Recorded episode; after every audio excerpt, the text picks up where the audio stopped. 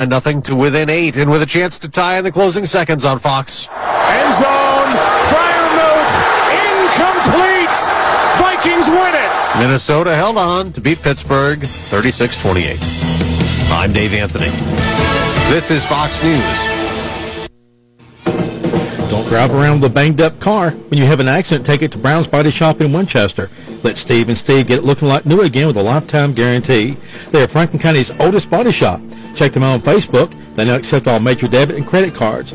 You decide who repairs your automobile, not the insurance company. 967-1755, 967-1755. They'll fix it like it was their own. Brown's Body Shop, 710 South College Street, Winchester, Tennessee. Franklin County's listening to Wiseman Media, Eagle 94.5 WZYX Radio. It's time for You Ought to Know with host Alan Clark.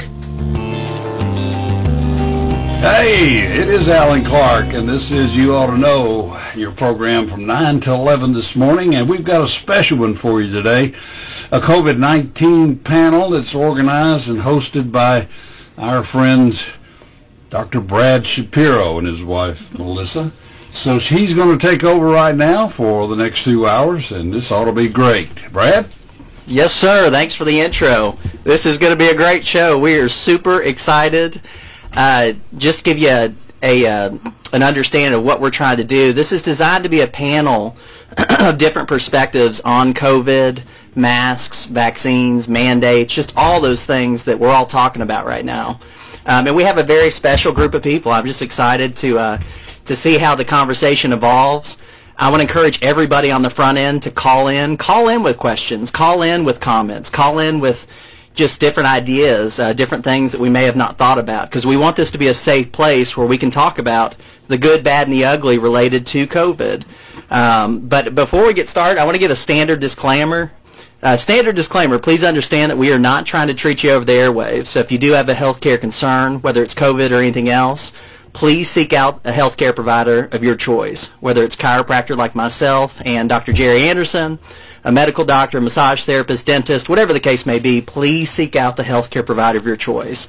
So we'll go ahead and get started. I'm going to give a, some quick intros. I don't know how much I'll really say um, because we got some big personalities with some great insights. Um, but first we have uh, Dr. Jerry Anderson. Hello. Good morning, sir. How are you? Doing great. So Dr. Jerry Anderson, you guys, if you've heard me in the past, I bought uh, the clinic from Dr. Jerry Anderson. when We first moved to this area great guy. He's been a great mentor to me, great friend. Um, a lot of what I do clinically is because of this man, because of the things he's taught me. And um, he's he's also a vivacious learner.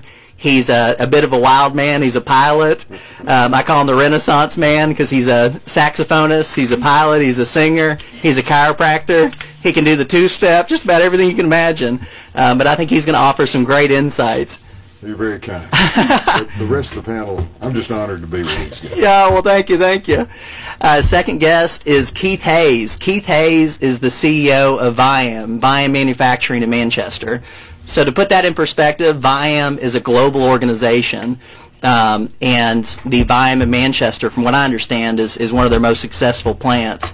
Um, Keith is, uh, like I said, a CEO, so he's an executive for those of you that have heard me in the past, I was raised by top executives, and I just have a huge appreciation for their ability to sift through large amounts of data, push back the noise, the hype, the emotion, and just make uh, just make good decisions based on the data they have. And so Keith has spent a ton of time looking at all kinds of data related to COVID-19. Um, he also has a long history of looking at data related to clinics you know, I, I, I see patients along with Brittany at the Viam Clinic on Tuesdays, Wednesdays, and Thursdays. And we also work with uh, Jones and Sonia. So we make a great team clinically. But, but I, I say all that to say clinics are no, uh, they're no new thing to Keith Hayes. He's looked at numbers. He's looked at uh, the amount of people that have been tested with COVID. Um, in the clinic. He's looked at all kinds of data, and so I think you're going to find his insights just very, very intriguing. Um, and he's not afraid to say what he thinks, so that's always fun too. But uh, good morning, sir. Good morning to you, Doc Brad. So yeah, so so to let you know what Doc said, we also have our own medical clinic for our employees. So Um, anything I say will be data driven. It won't be opinionated, and uh, so we'll uh, we'll share actually uh, Viam's real data with you, and um, you know hopefully we can draw some conclusions just based off of data, and, and it's not not data that's uh, made up or not. It's not hearsay, so it's actual data. Hallelujah to that. That's exciting because I think a lot of people are not sure what to think or what to trust. But like Keith just said, this is actual data. We are sharing actual information with you guys. Um, and then last but not least, my beautiful wife, Melissa Schapiro. Good morning. So you may be wondering, you know, why she's a part of the show, but um, Melissa has all kinds of great insights with healthcare. If you can imagine, 13 years ago, she married a crazy chiropractor, had no background in this stuff, and we talked a lot about different issues, including issues that relate to, to current circumstances like COVID. Um, when Melissa would challenge me on things, I would just tell her, "Hey, babe, just do your own research." And buddy, she did and it was um, it's just amazing the stuff that she's learned. She also has a strong media background, and so she can speak to some of the ways that that we're seeing things presented through television and through some of those venues. She was she was a meteorologist for Fox News. I was. Yes. Nine years. I think somebody called in here. Yes, we got our first phone call. Okay. Hello. Hey, good morning. Good morning. I'm so glad you guys are on the radio and it's got some good topics going. I'd like to pose a question, uh, not a tough one, but I, I, guess it's something that's on everybody's mind. This COVID, um, why are the doctors promoting this if, I mean, if, if there's a problem? I mean, if there's a concern with this? Like they all get the, they get the shot, they get the shot, uh, they say, hey, you need to get the shot. But why, why is there such controversy about the shot? That's a great question. So why is there such controversy around the shot, and why do they continue to promote it if there is that level of controversy? Does that make is that a fair way to say your question? Yes, I, and, I, and again, if I could, if I could insert something else, it seems to have all started with the, the political campaign mm-hmm. last year, where one party said they were for it and one against it. Could it be that simple, or is there something else to it? Well, what do you think, Doc? That's a wonderful question, and I think the question has answered itself. Uh, the the caller just said, uh, "Seems like there was a political connection." Oh yes, I'm. It's. Uh, I was thinking about it. I put it this way: it was February of 2020, and things weren't making any sense, unless for some strange reason, certain so-called health authorities actually wanted a pandemic to happen. That's unthinkable in America Sure. but they were ignoring. I mean, and there was no vaccine. Oh, we're not going to have vaccine for two to five years. And well, what do you do about it? Well, just nothing you can do. Go home, stay home, and you know, hide in the basement. You know, cover up your head. You know, wear a mask all the time. Don't do anything. Don't see anybody. Don't get close to anybody. This was their advice. I mean, this, not to mention the social, uh, psychological, mental, emotional, spiritual consequences of that kind of thinking. Sure. But there was, what do you do? So they weren't offering Well- any solution, Well, just yeah. other than just wait on the vaccine. I used to do quite a bit of flight instructing, and I learned one thing uh, that will kill you faster than anything in the world, and that's panic. Yeah. You get somebody who panics in a situation and makes a bunch of wrong moves, it's hard to recover. And so here we were with uh, uh, a system that seemed to be actually encouraging panic, and um, yeah, that was very troubling to me. So anyway, yeah, I'm afraid there was a I mean, political I agree with what you're saying, uh, but one more question, if I could. Sure. How is it different from like when I was little? It said you had, you had to have these immunizations before you went to school and so forth. How? I mean, why is it? Uh, I mean, I'm I'm vaccinated because I had to. My wife, uh, under the premise that she had pre-existing conditions, you know. So I just wanted to tell her from what they were saying. So I did it, and I guess there's two questions. One, what do I have to worry about because I've done, I've had the injections, and secondly, how does it differ from when I went to school when I was little for whatever immunizations we had to take? I'm gonna let my beautiful wife handle that one. Yeah, that's actually a myth. Um, it is, you know, that's one of the arguments we've heard lately is, you know, there's with the mandate because, oh, you're mandated to have immunizations to go to school. And that's actually not true. Um, every single state in the country offers exemptions. All 50 states offer medical exemptions. 48 offer religious exemptions. Um, so if you as a parent decide that you do not want to vaccinate your child, you completely have that right, and you are still allowed to go to public school. Um, you just it's it's the same form that you know every other kid gets filled out at the doctor's office. There's just a box up in the top right corner that says I choose an exemption, and the doctor signs off on it. And as long as the school has that on file, you don't have to be vaccinated to attend public school or private school most of the time. Of course, private schools have the ability to um, make their own decisions, but as far as public school, um, it, it's a myth that you have to be vaccinated to go to school. There's also the word experimental. Yeah. This is an experimental vaccine. Yeah. I, Go I think one of one of your questions that you asked, sir, where you said, uh, "What do you have to lose by taking the vaccine?" Uh, sadly enough, I, I don't think we nor you know the answer to that question uh, because there is no long long term testing on this vaccine, and and I also ask you to. Um, just think about everybody that's telling you to take that vaccine. It was an interesting guy I was listening to the other day. He, uh, everyone, every person telling you to take a vaccine has something to gain. There's, there is a monetary gain by everybody that's telling you to take a vaccine. And I'm not talking about doctors.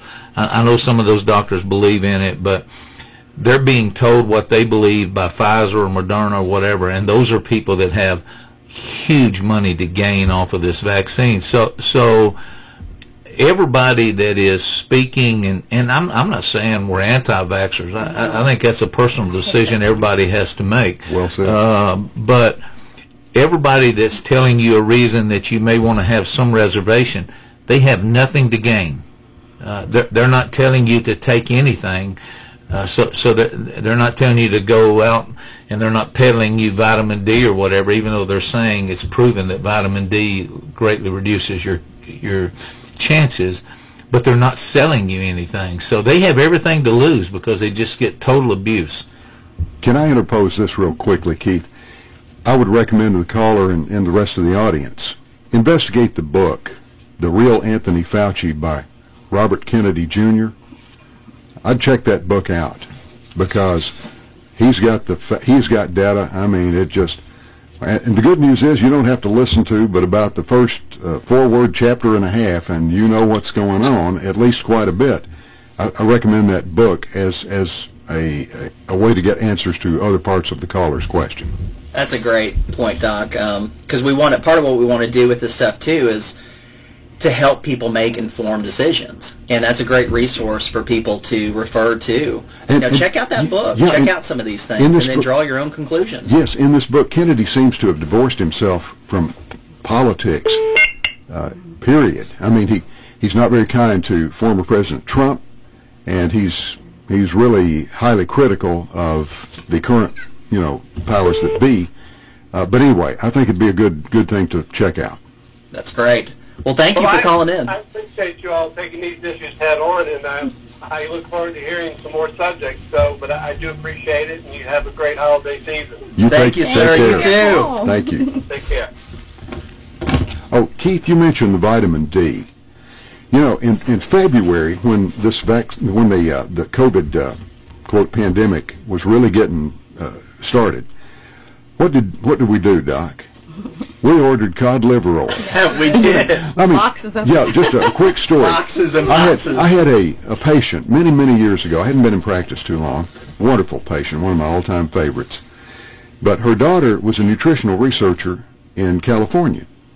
And she said, you know, my daughter told me that she thinks the reason that viruses, epidemics run rampant through daycares and schools and churches and all this is because people abandoned the practice they had, I guess, since the 1918 flu of granny or mother giving everybody a dose, a tablespoon of cod liver oil every day, the dreaded cod liver oil. And we're not talking about castor oil, the laxative. We're talking about cod liver oil, the vitamins A and D supplement and the omega-3 and everything.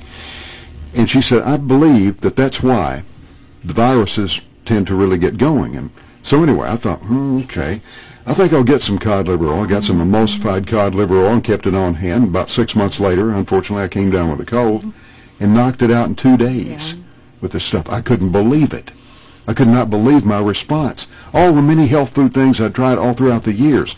Well, anyway, that worked wonderfully well. I cannot say that it works 100% of the time in every infection you get, but I have seen some really good results with a lot of them, and so recommended to patients over the years.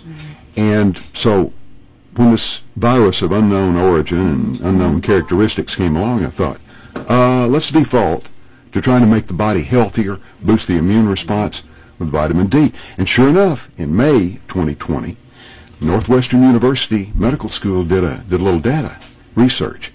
Ten nations throughout the the world, uh, they checked for a common denominator, sort of a correlation as to who was getting COVID, who was dying of COVID.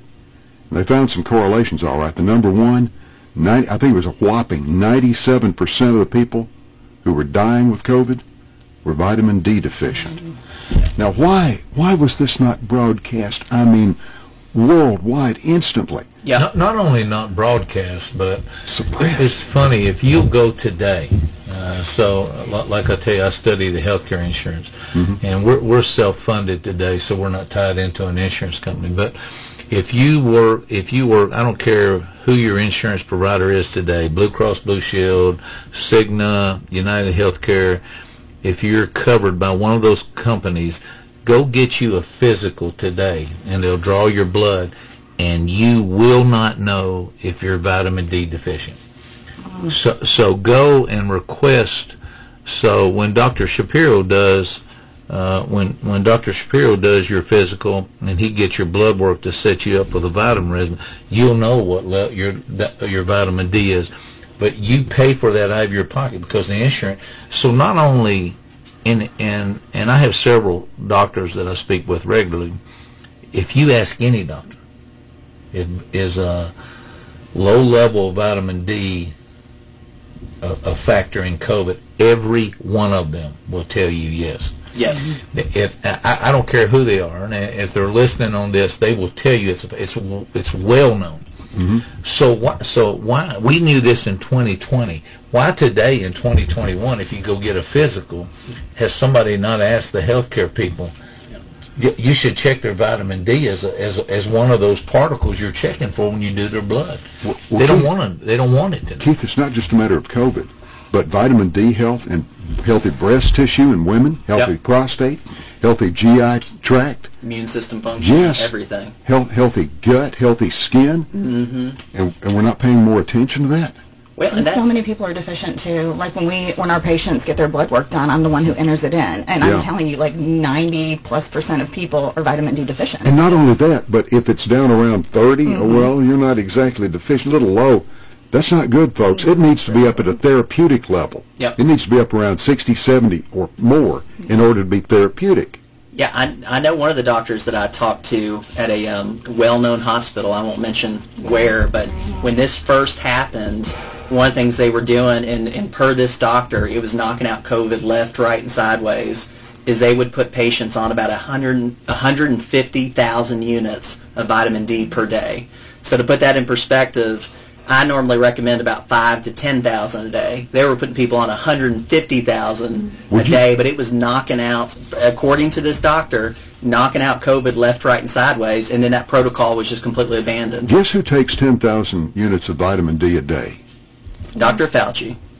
You win the $64,000 question. That's exactly right. Yeah. Now, why is that m- not big news? Yes, I That, agree. that seems like that ought to be big news. I agree. And one of the things too, Doc, um, you know, I think you and I both understand that suppression of information, that's something we've seen from a healthcare perspective and from a chiropractic perspective for a long, long time. We've never seen it on this scale, Well- what we're seeing with COVID, but the suppression of information that could save lives and really help people, this is a, uh, this is a game that's been going on for a long time. This is just a higher scale. Well, Dr. Brad, now that you mention it, in the Kennedy book, he doesn't pull any punches. Yeah. He says that it was an intentional suppression of therapeutics to sell a vaccine. I mean, just no. I don't, I don't mean to be a yeah. Spoiler alert there. There's a lot more in there to read in this. Yeah. But this is Robert Kennedy. Yeah. Oh, But you know, it's I, I think with the media, um, Yeah, I don't think you ever have to worry what they're telling you because it's easy when they're when they're speaking. what you have to worry about is what they don't tell you, and that, that's what I'm Despite trying to say. yeah. Dr. Fauci has had numerous opportunities to tell you how much vitamin D he's taken, and he and he hasn't done it. So there's a reason he hasn't done that. That's intentional. Well, not only that, guys, but Pierre Kory, Dr. Kory, a, a great doctor that the CDC actually commissioned to look for crossover repurposed drugs that might be used. There's no vaccine. What are we going to do? So what does Kory do? He finds one called ivermectin. And, Yeah. what, and then what happens? Oh, the CDC, they've got their earmuffs on. They don't pay any attention to the guy. And he's Oh, pleading with them to listen. Yeah, and, and Senator Ron Johnson of Wisconsin brings him to testify before Congress.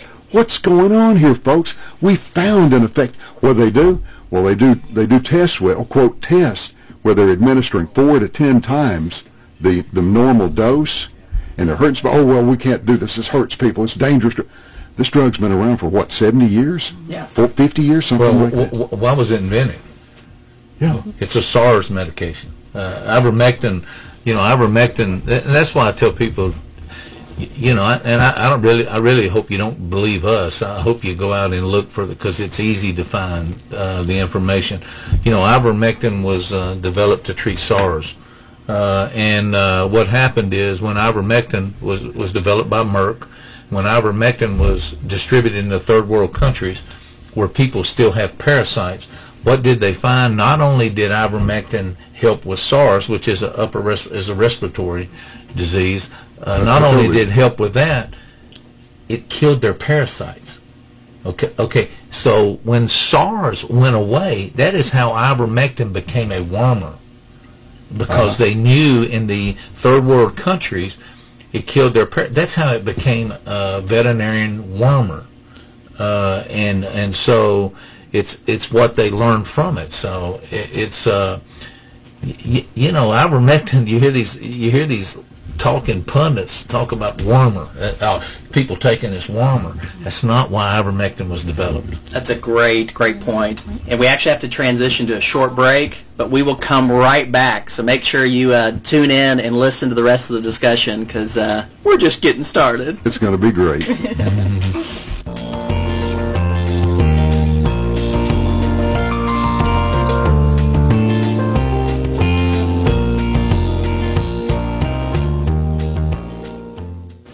December deals abound at Badcock Home Furniture and More on the bypass in Winchester. No credit refused. Holidays taste better together, gathered around the five-piece Porter dining set. Counter table and four counter chairs, only $488. Prices and offers effective December 7th through December 27th, 2021. All of it happening at Badcock Home Furniture and More, 405 Bypass Road in Winchester. Since the COVID-19 pandemic started, schools and businesses have gone virtual, requiring us to use phones and computers to communicate with the outside world. Do you know who to call when your online life is on hold? Call J&S Computer and Phone Repair located in Tullahoma. They offer service calls to your home or business with a price tailored to the job. Call now for the best services in town, 931-563-2305. J&S Computer and Phone Repair, proud sponsors of Kim Komando's Digital Life Hack here daily on WZYX. Dr. Brian Elkins, DDS in Cowan, located across from the historic Cowan Railroad Museum in beautiful Cowan, Tennessee.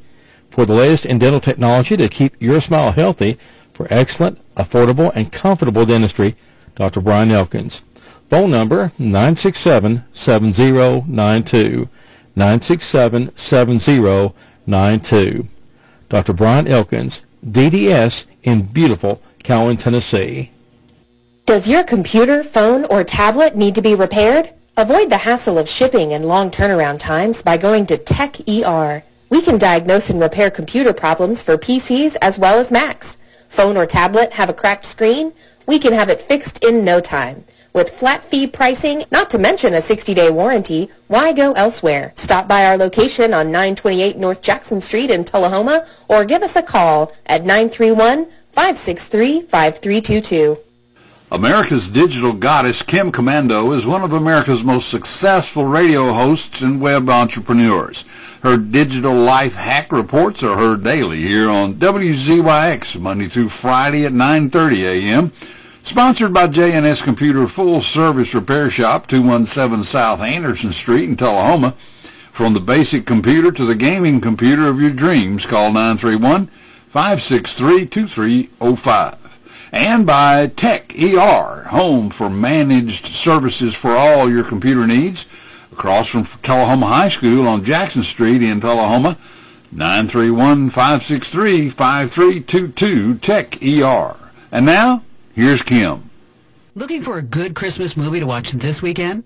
Stop going from streaming service to another just to find one. I'm Kim Komando with how to find which service has the Christmas movie you want to watch for free, brought to you by thecurrentnewsletter.com. Get tech news straight to your inbox and be up to date in five minutes or less. See a sample and sign up now at thecurrentnewsletter.com.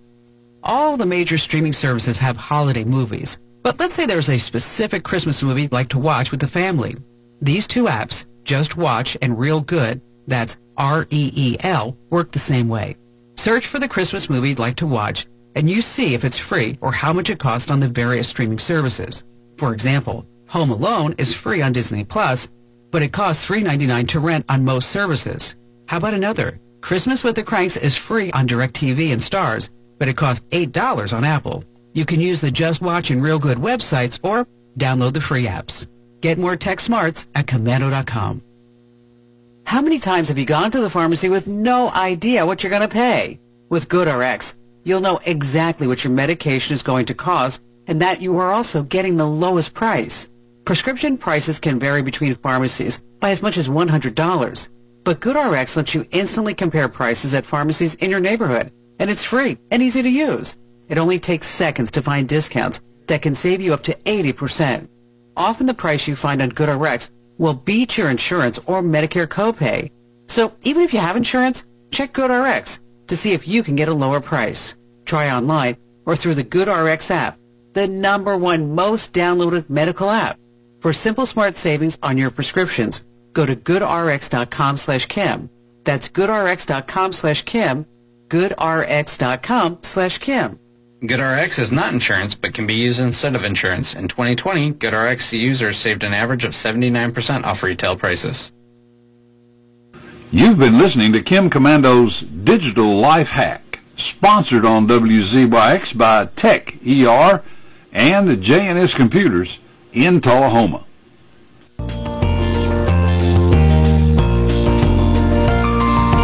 Hello and welcome back. I'm Dr. Brad Schapiro.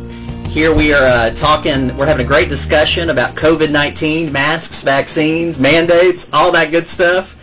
Got Hey, and let me echo a, a point Keith made a minute ago, Dr. Brad. Yes. And that is, we're not here to, to try to get you to do anything Yes. except make your own decisions with your own doctor, uh, use your own good resources to your individual needs. That you know you have the freedom, you have the the right to do that, and so we encourage you to do that. Yes. Let, let me read something from Kennedy's book, Robert F. Kennedy's book. Sure. This is this is kind of d- disquieting, but he says, this is a quote: "The first step is to give up the illusion that the primary purpose of modern modern medical research is to improve Americans' health most effectively and efficiently. In our opinion, the primary purpose of commercially funded clinical research is to maximize financial return on investment, not health." John Abramson, M.D., Harvard Medical School. Well, that's one of the things that I've been talking about since this all started is on some level the monkeys can no longer be in charge of the circus. I mean, it's just our health in this country we're, we have the worst health in the world for a developed country. We are just moving in the wrong direction and have been for a long time, whether it's cancer, diabetes, heart disease, strokes. Um, and so we have to understand that the trend is not real favorable. Uh, so it, it does not suggest that, that these are people that are going to you know have our best interests at, at heart, or at the very least can produce great results. citing something from Kennedy's book, if this this is true, how is it that China, where this virus originated, they've got a a, a death rate that's something like three percent? Yeah.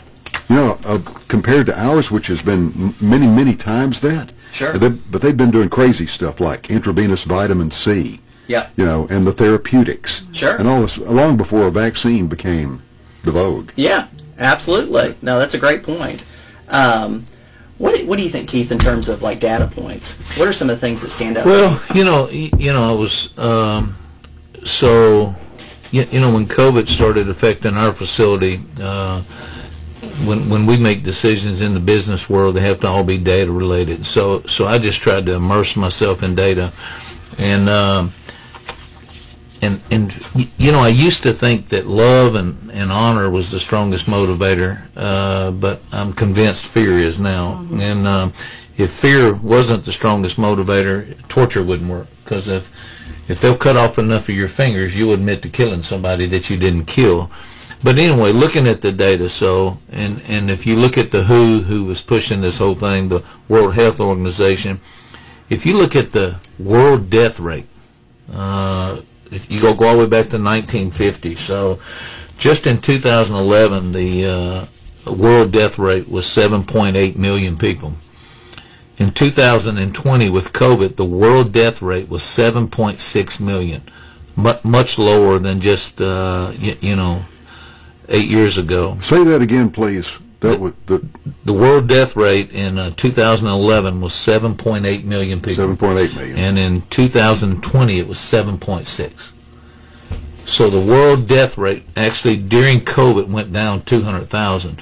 Now, I just tell you that's data to to to think about because everybody's telling you all these people are dying and they're dying of a new pandemic. Uh, well, that pandemic, uh, and some people will tell you, well, that pandemic made other deaths go away. So, um, and obviously one that went away was flu. Uh, so Yeah. just at our facility here again, we have our own clinic, 650 employees. In 2019, I think we administered something like 162 uh, A1 or A2 flu tests, and we issued out uh, 80 prescriptions of Tamiflu. In 2020, we gave 20 tests of A1, A2 flu, and we issued out 10 prescriptions of Tamiflu. So Uh, 80 versus 10. right. Did I hear that correctly? Did, didn't I hear you echo something I've heard other people saying that there was a definite financial incentive for a hospital to call something COVID? Oh yeah, no doubt. So so you know, I don't want anybody to leave here and say this COVID's not real. So I, I lost my father And to I COVID. did. it- I lost a parent as well. We're not saying that it's not Yeah, real. I lost my father January the 11th, uh, and uh, at that time, I guess there was a lot of controversy about the death certificate. So uh, Vanderbilt did ask if they could put on my dad's death certificate. He died of COVID, and we said, of course, because that's uh, obviously what he had. Uh, but I also lost my mother to uh, uh, non-alcoholic cirrhosis of the liver on Easter weekend. And uh, so it's funny, she passed away at about 2 o'clock in the morning, and these nurses have these lists of uh, questions they ask, and they asked if they could list her death as COVID. And I said, no, you can't, because my, my mom, they tested her before, when they put her in the hospital, so it's obviously she didn't have COVID, and my mother was fully vaccinated. So why is there a financial incentive to say this? Because they get money. Uh, they get a, it's a, I think it's an average. Some of these hospitals can come in and speak uh, of about thirty six thousand U.S. dollars uh, for every person that has COVID, no matter what it costs to treat them.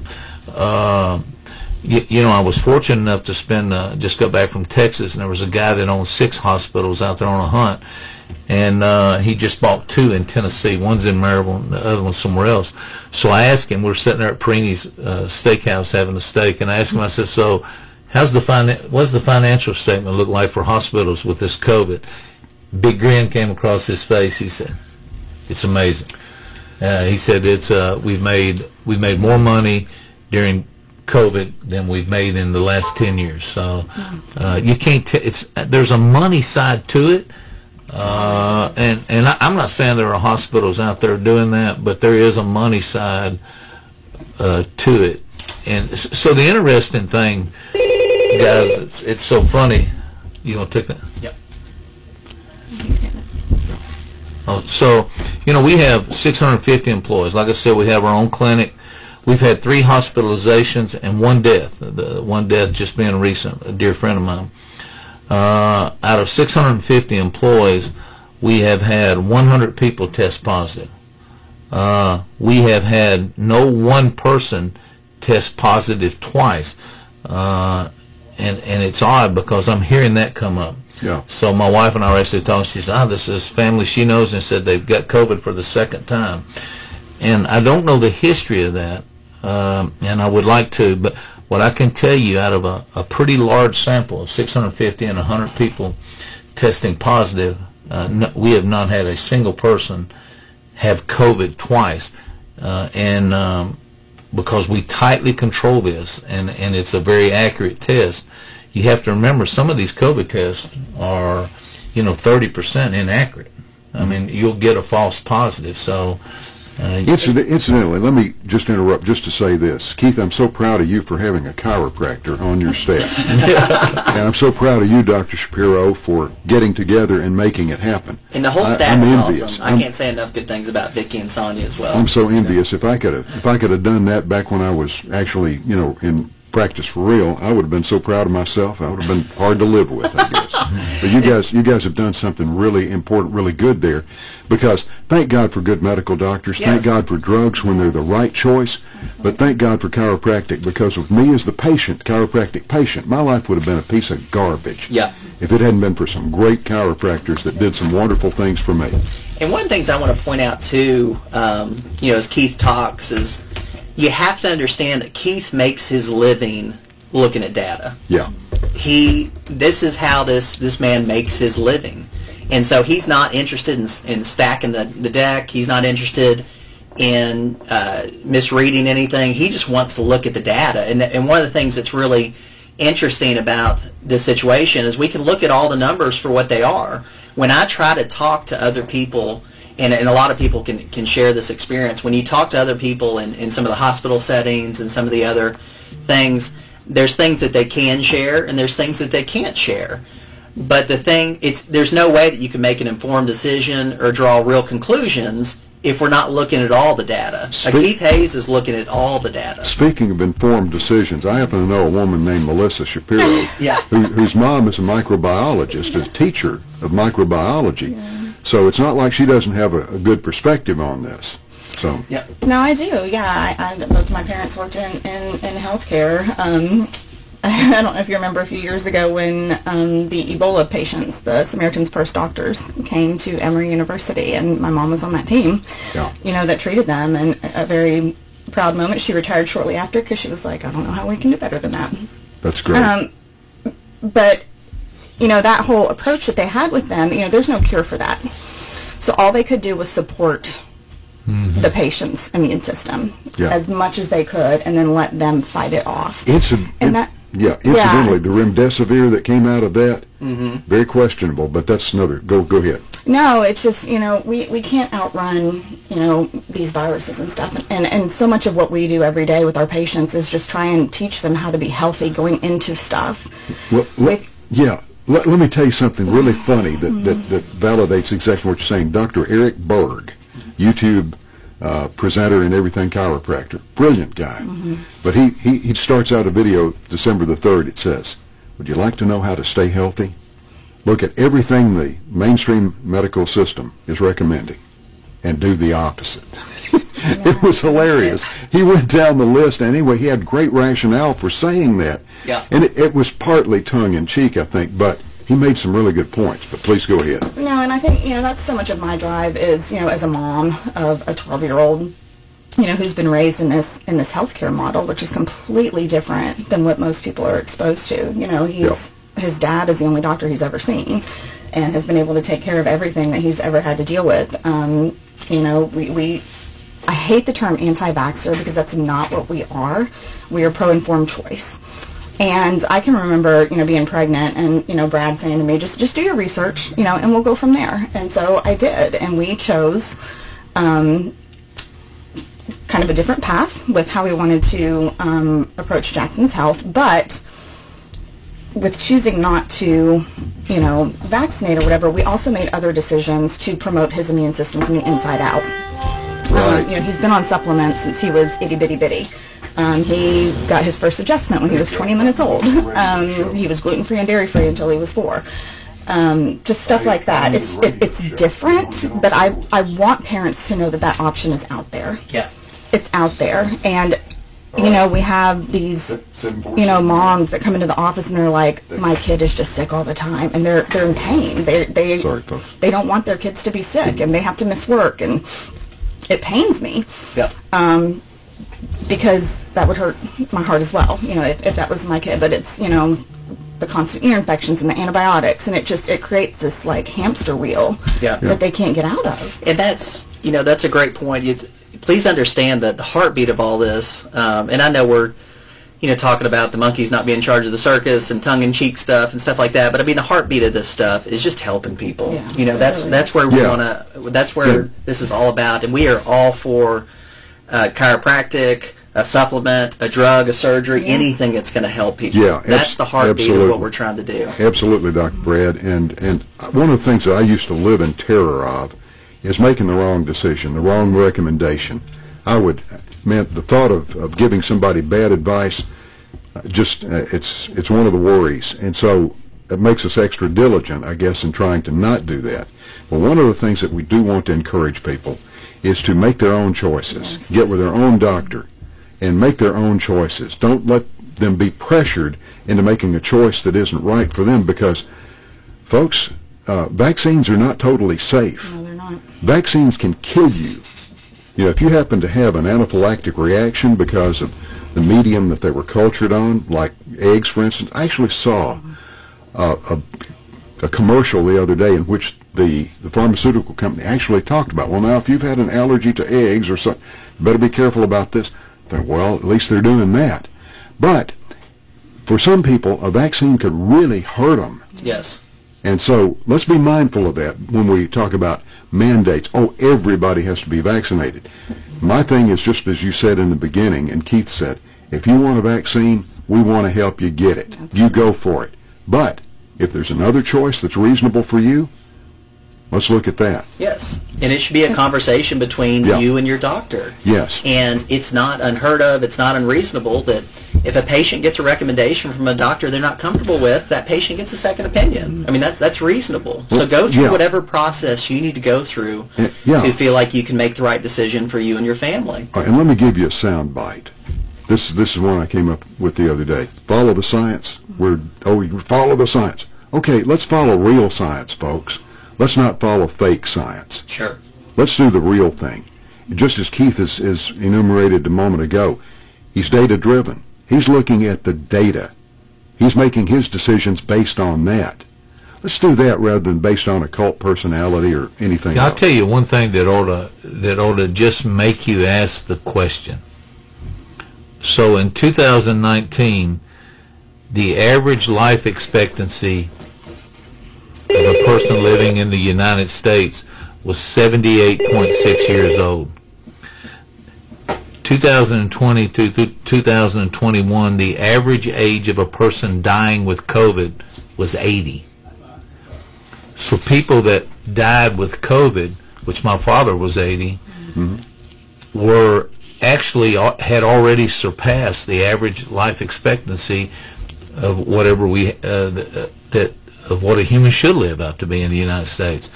And the the funny thing was, so when you look at the in 2019, it was an interesting graph that came on last night. So it listed what were the top 10 causes of death in humans in, in the United States in 2019. Number four was respiratory ailments. First two were heart related and then cancer. And then number four, 2.4 million in 2019 pre-COVID died with respiratory viruses. That's flu, pneumonia, et cetera, et cetera, whatever. And and uh, so when you look at that data, and, and, and I'm not here again. I, I believe COVID's real. What I'm trying to tell you is is it's being driven out of fear by people that have something to gain for you.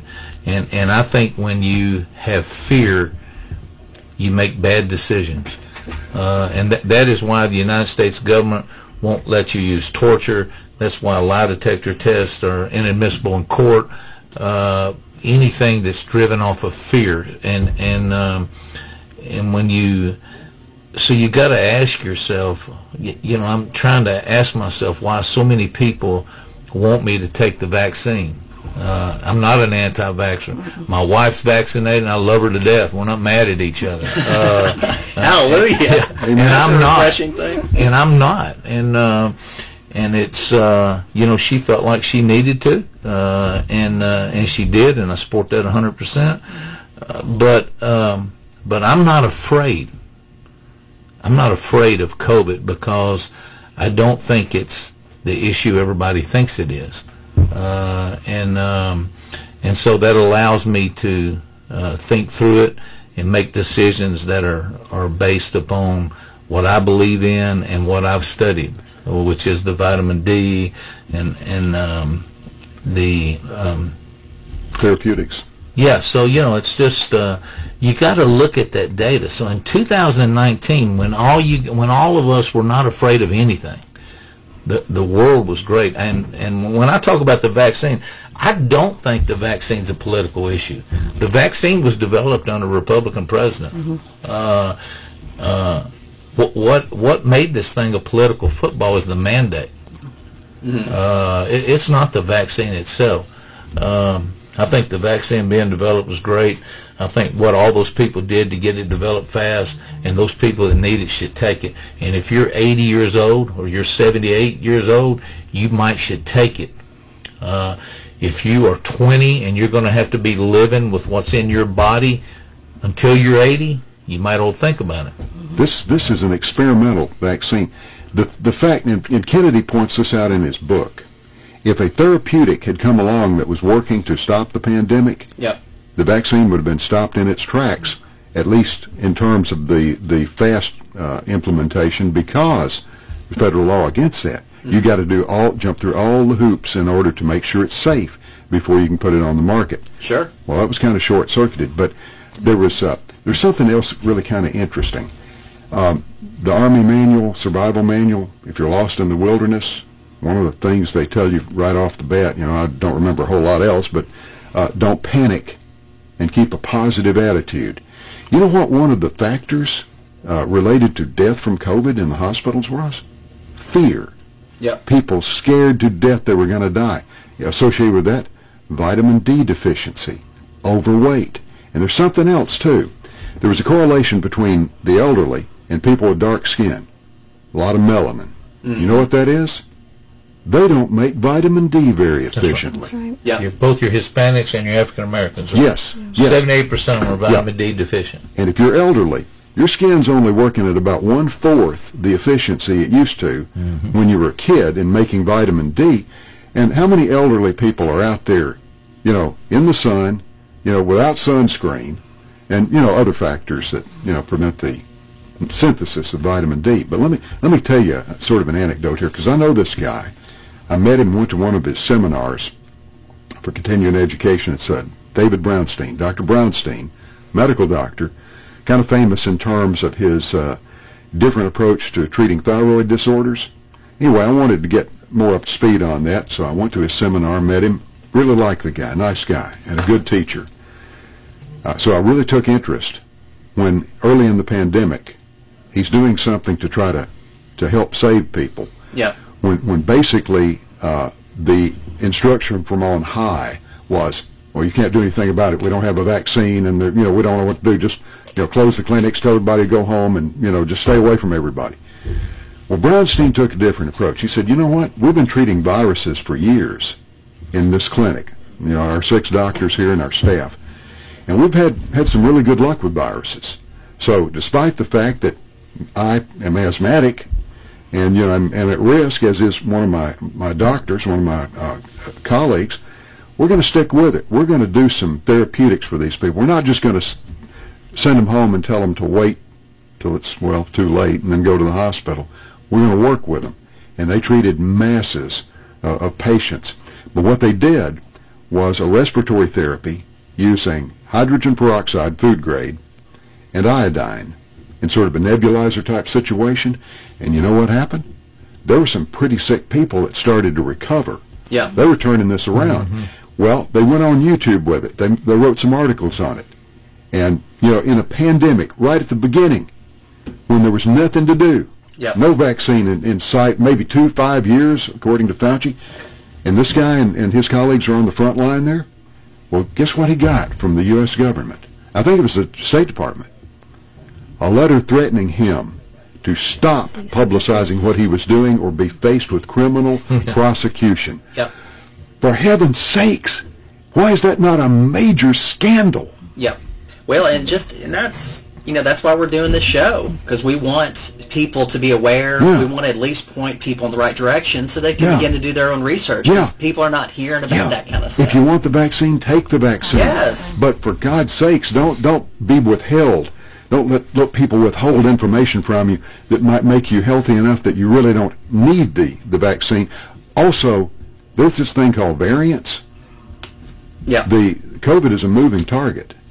Big time. How are you going to develop vaccines and boosters fast enough to to uh, take care of something that is mutating at well, some say two months and some say six. But you know what's interesting to me? I'll promise you one thing. So, I'm I'm never going to say I won't take the vaccine.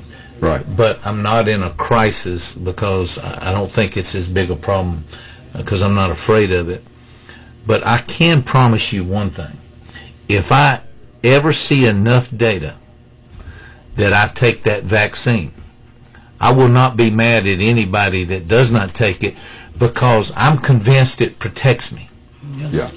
so I'm not gonna. wh- What kills me is all these, all the people that are vaccinated are mad at us, and, and I'm like, man, you took this shot thinking it was going to protect you, and you're mad at me. Yeah. Because I will promise you, if I ever read enough data, and if I ever see the data shift, um, then if I take that vaccine and I'm convinced it's the way to go, dude, you, uh, you I want, I promise you, I, I, I'm 100% convinced I'm protected if Yeah. I do that. Yeah, you, don't you took the vaccine? Aren't you safe? And that's again, that's I think some people may have thought it, you know, strange to have an executive on a show like this, but executives are data driven. I mean, what Keith is saying is he is data driven. If it made sense for him to take the vaccine, he would. If, if it doesn't, Well, he won't. I would but he's but he's basing on the dra- the data. It's not fear driven. It's not based on what uh, people want him to hear, but uh, refusing to tell him other things. He's just he's looking at the data, I- and that's so much of this stuff. Is we're not afraid to take an honest look at this thing. That's what this Yeah. whole show is about. We want to take an honest look at it from all angles and then make informed decisions. But how in the world can people make good decisions if they don't have all the information? I would offer this this thought to the people who are vaccinated. Mm-hmm. Okay, still take your vitamin D. Yeah. Still look at the use of therapeutics. Still try to lose weight. Try to get enough exercise to boost the integrity of your T cells that protect you from disease. Do the things that keep you healthy. You know, don't don't put all your eggs in one big pharma basket. Yeah, that's Yeah. right. Do everything. Yeah, and I love this line. follow the science, don't follow the fake science.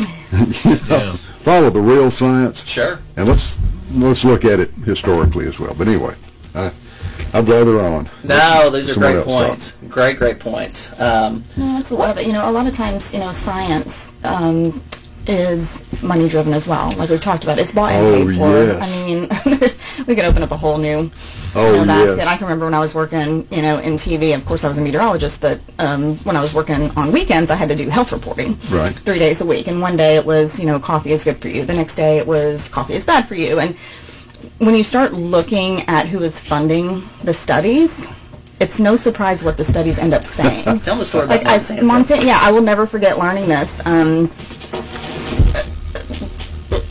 very into you know organic farming and supporting you know local food and this that and the other. And I I, I remember hearing the story about how um, you know a lot of the um, decline in the bee population was due to Roundup, you know, which is what you see them spraying on the crops around here, the GMOs, um, because these crops are designed to uh, withstand Roundup, but it kills everything else. Um, and there was a study that linked Roundup to the decline in bee population. Well, Monsanto, who makes Roundup, then bought the leading bee research company.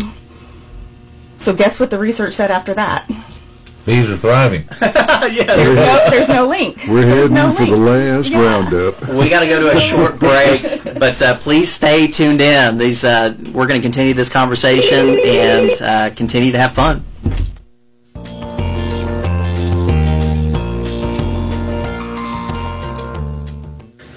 December deals abound at Badcock Home Furniture and More on the bypass in Winchester. No credit refused. Entertainment made easy with TVs, entertainment centers, computers, gaming, tablets, home audio. You're listening to WZYX The Eagle, 1440 AM, 94.5 and 95.3 FM around the world, WZYXradio.net. WZYX Radio, Cowan, Tennessee. Texas's controversial new abortion law survives another legal challenge. I'm Dave Anthony, Fox News, but those fighting it did win a partial victory an hour ago. The Supreme Court is allowing Texas abortion providers to challenge a restrictive abortion law in federal court, but that law will remain in effect in the meantime. The Texas law makes abortion illegal after six weeks of pregnancy, but has a novel enforcement mechanism allowing private citizens to sue clinics, doctors, and anyone else who aids in the abortion. Fox's Jared Halpern. Inflation's getting worse. Republican Congressman Mike Turner tells Fox. Uh, you're certainly seeing it weaken American families and, and certainly our financial security. After another 0.8 increase in percentage in consumer prices last month from October, surging 6.8% over a year ago, the biggest spike in 39 years. Prices declined at the start of the pandemic, but have been rising since the economy reopened, exaggerated by supply chain issues and increased demand for things. Fox's Ginny Casola. As the Omicron COVID variant keeps spreading, now more than 20 states. New York's Democratic governor is putting in a new mask mandate. Starting Monday, mask wearing will be required in all indoor public places in the state that do not already have a vaccine requirement. The U.S. may today hit 50 million people getting COVID vaccine booster shots, and now 16 and 17 year olds can get one after the FDA and CDC approved Pfizer's booster for them. In Washington, The congregation may stand as you are able. that's at the National Cathedral. With faith in Jesus Christ, we receive the body of our brother Robert Joseph Dole for burial. President Biden is among those gathered for Bob Dole's funeral the day after the late Senate leader and presidential candidate's American flag draped casket was lying in state at the U.S. Capitol. America's listening to Fox News. When news breaks, millions are turning to Newsmax. Get the latest on COVID, the new inflation surge, and what's really happening in Washington. Tonight at 8 p.m. Eastern, watch Grant Stinchfield. He's warning of the growing threat from China. Stinchfield is fighting for you. Find Newsmax on all major cable systems or on streaming platforms like Amazon Fire, Samsung, Roku, Xumo, Pluto, and more. Millions are also watching the free Newsmax app on their phones. Newsmax. It's news you can trust. Dell Technologies end-of-year sale is the perfect time to upgrade tech. Save big on the latest computers featuring Windows 11 Pro that easily automate workflows. Don't forget to shop servers, storage, and top-brand electronics with savings up to 45% and all with free shipping. Call a Dell Technologies advisor to help you transform your digital workspaces with comprehensive end-to-end solutions. Find the right tech for your business needs at 877-ASK-DELL. That's 877-ASK-DELL.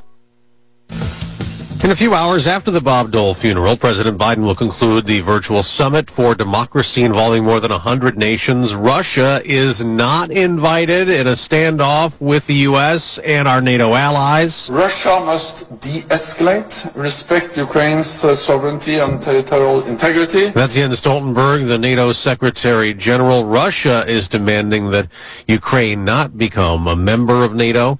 A disaster south of the border. A truck crammed full of migrants migrants crashed on a Mexican highway, killing at least 53 people, injuring more than 50 others. It's believed up to 200 migrants were crammed inside that trailer. A former federal agent who used to bust drug smugglers has now been busted himself. Jose Irizarry was once a celebrated DEA agent in Tampa, but he will now spend 12 years in prison, convicted in federal court of scheming with drug criminals to move money and for taking gifts from criminal informants. Irizarry was known for living lavishly on a government salary, owning multiple expensive homes, and buying his wife a Tiffany diamond ring worth $30,000. Irizarry's wife is also charged with crimes. His lawyer insists he was part of a culture of corruption at the DEA, something with which the judge agreed. Eben Brown, Fox News. Tesla is being sued again. The suit comes less than a month after another woman alleged sexual harassment at the Tesla factory in Fremont, California. In the new suit, assembly line worker Erica Cloud accuses defendants, including her former manager, of continuous and pervasive sexual harassment. Cloud claims her manager hugged and massaged her while making crude and suggestive remarks. She says she is now being retaliated against by other managers. Both lawsuits allege a hostile work environment against women. Anna Wells, Fox News. On Wall Street, the Dow's now up just 40 points. The Nasdaq's gaining 15. I'm Dave Anthony. This is Fox News. Daily Fun Spot LLC, 200 Ledford Mill Road, Tullahoma, loves their customers. Come out and visit. Eat, jump, sleep, repeat. Closed Fridays 5 p.m. to 7 p.m. to set up for skating, and closed Saturdays from 3 p.m. to 5 p.m. to set up for skating. Bounce in Toddler Town, laser tag, concessions, admission and party packages available. 931-222-4477, 931-222-4477. Daily Fun Spot LLC, 200 Ledford Mill Road, Tullahoma. Wags and Wiggles is a top-notch pet service. Even my dog agrees. They offer doggy daycare and socialization, overnight boarding, doggy school slash obedience training with ongoing classes. They also offer walk-in appointments for bass and nail trims. Call Wags and Wiggles today at 931-247-1699 to see if they have availability for your fur baby for daycare or boarding. Let Wags and Wiggles have the opportunity to love your pet as much as you do. December deals abound at Badcock Home Furniture and More on the bypass in Winchester. No credit refused. Holidays taste better together, gathered around the five-piece Porter dining set. Counter table and four counter chairs, only $488. Prices and offers effective December 7th through December 27th, 2021. All of it happening at Badcock Home Furniture and More. 405 Bypass Road in Winchester. Welcome back. I'm Dr. Brad Schapiro. We are continuing to have this great conversation about COVID, masks, vaccines, uh, mandates, all that good stuff. And we have a new addition to our panel. Senator Janice Bowling has called in to uh, to join the conversation, and she just got some great points. Just to give you a, a quick history, I I was put in contact with um, with Senator Janice Bowling through a mutual friend. We were talking about COVID. We were talking about all the information that's circulating. And about 30 minutes into our first conversation, I just said, Senator Bowling, I don't think I can communicate some of these things as well as you can. Would you be so kind as to uh, join the uh, radio show with us? So here she is. So good morning. Good morning, Dr. Schapiro. I really appreciate this opportunity, and I'm glad we have that mutual friend. Yes, Uh, amen. She, she is a wonderful lady.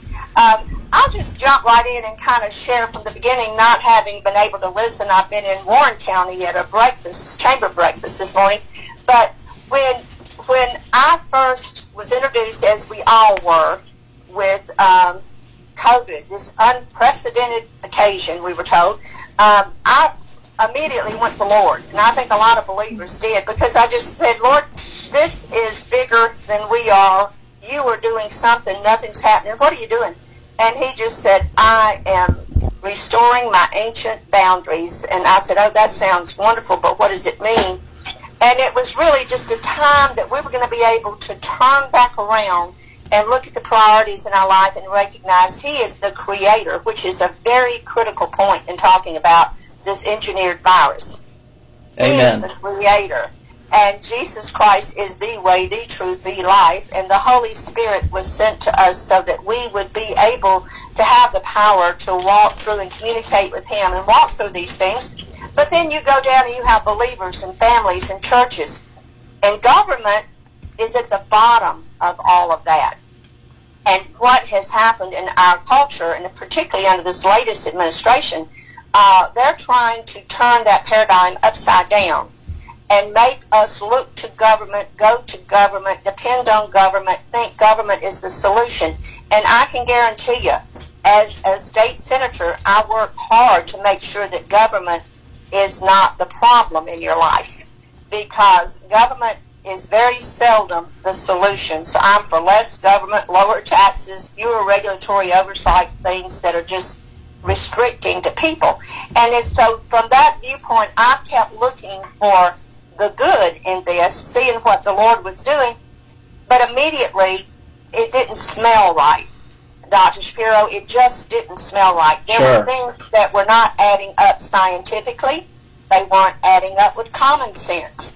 And as a state senator with uh, so many different topics I have to address with public policy, I knew it was my responsibility to start investigating as much as I could from as many sources as I could to try to see what was resonating, what was actually truth, and what was confusion and fear and manipulation.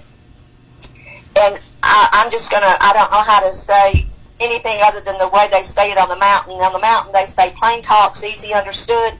Sure. Immediately, I saw Fauci as a problem, not a solution. And uh, and there were people within the state administration that I thought, no, they're not thinking. They're scripted. They're taking someone's script and parroting it back to us. We need someone to investigate these things and come to the correct conclusion for Tennessee, not get in line like the lemmings and go over the cliff together. That's Uh, a great you know, point.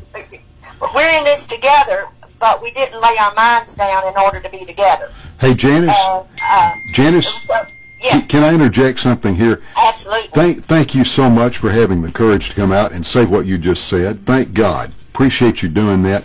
And I was rambling this morning, just sitting there at the word processor, and and here's what I said. It was February of 2020, and things just weren't making any sense unless, for some strange reason, certain so-called health authorities actually wanted a pandemic to happen. Mm-hmm. What the And- and heck was going on? when you're thinking, that's exactly what happened. And as an alderman in Tullahoma for 15 years, we did tabletops. What if we get an avian flu? There were these things, that they already had too many of the answers. It kind of made me think, gee, is someone planning to release this on us at some point? And think, wondering, but never thinking that that's evil beyond measure. Yeah. That's treason. That that's treachery. Uh, but that that is evil. And so when you look though, and uh, I hear y'all maybe have referenced Bobby Kennedy Jr.'s book, and my husband and I uh, just got copies of that, and we got copies for all our children. I hope they're not listening because that's part of their Christmas this year. Oh, that's all right. Spoiler. But we, Go ahead and let 'em have it. You, you need to educate yourself, and Bobby Kennedy Jr. has done an incredible job in uh, search, searching out and showing that big pharma, in conjunction with with Fauci, Anthony Fauci, have wreaked havoc and lies and uh, uh, deception in our country since the 80s at least. And so the, the money transfer that has taken place with all of this quote unquote free vaccines and finding that NIH with Fauci there, they are partners with Moderna, so they're making money from a product they're mandating. And I want to say something real quick too. When people are talking about a mandate from government, I'm going to uh, let the teacher in me come out and re-educate you. Uh, there is no such thing. A mandate, by definition, comes from the people. It is an authoritative, strong directive from the people to the elected. If the elected start trying in our country, where we have a government of the people, by the people, for the people, if they start trying to tell us what we have to do, the government being they, then that is called a dictate. And we are not a dictatorship. Hey, hey, Janice. Are a constitutional republic based on the rule of law with the, the authority over the autonomy over your own body and your medical choices. So all of this immediately began to smell very badly. Hey, Janice, this is Keith. How you doing? Yeah. Good morning. How are you? Great. Missing you. I miss you. Hey, uh, Janice, I, I, that leads up to a question to me. So, uh, on the state level, um, if this, I, I know everybody's filing these lawsuits, but how how far is the state of Tennessee willing to go uh, to protect an employer from this mandate coming down? I mean, is the even the Tennessee National Guard uh, reports to the to the governor. Are you guys willing to come in if we call if the federals if the feds show up at our facility? Are you guys willing to protect us at at all cost of that, or or how far are you willing to go?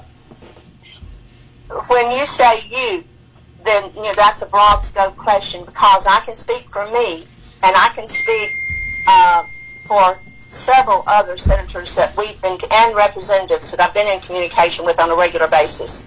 There is a core group of us who are ready to go to the mat.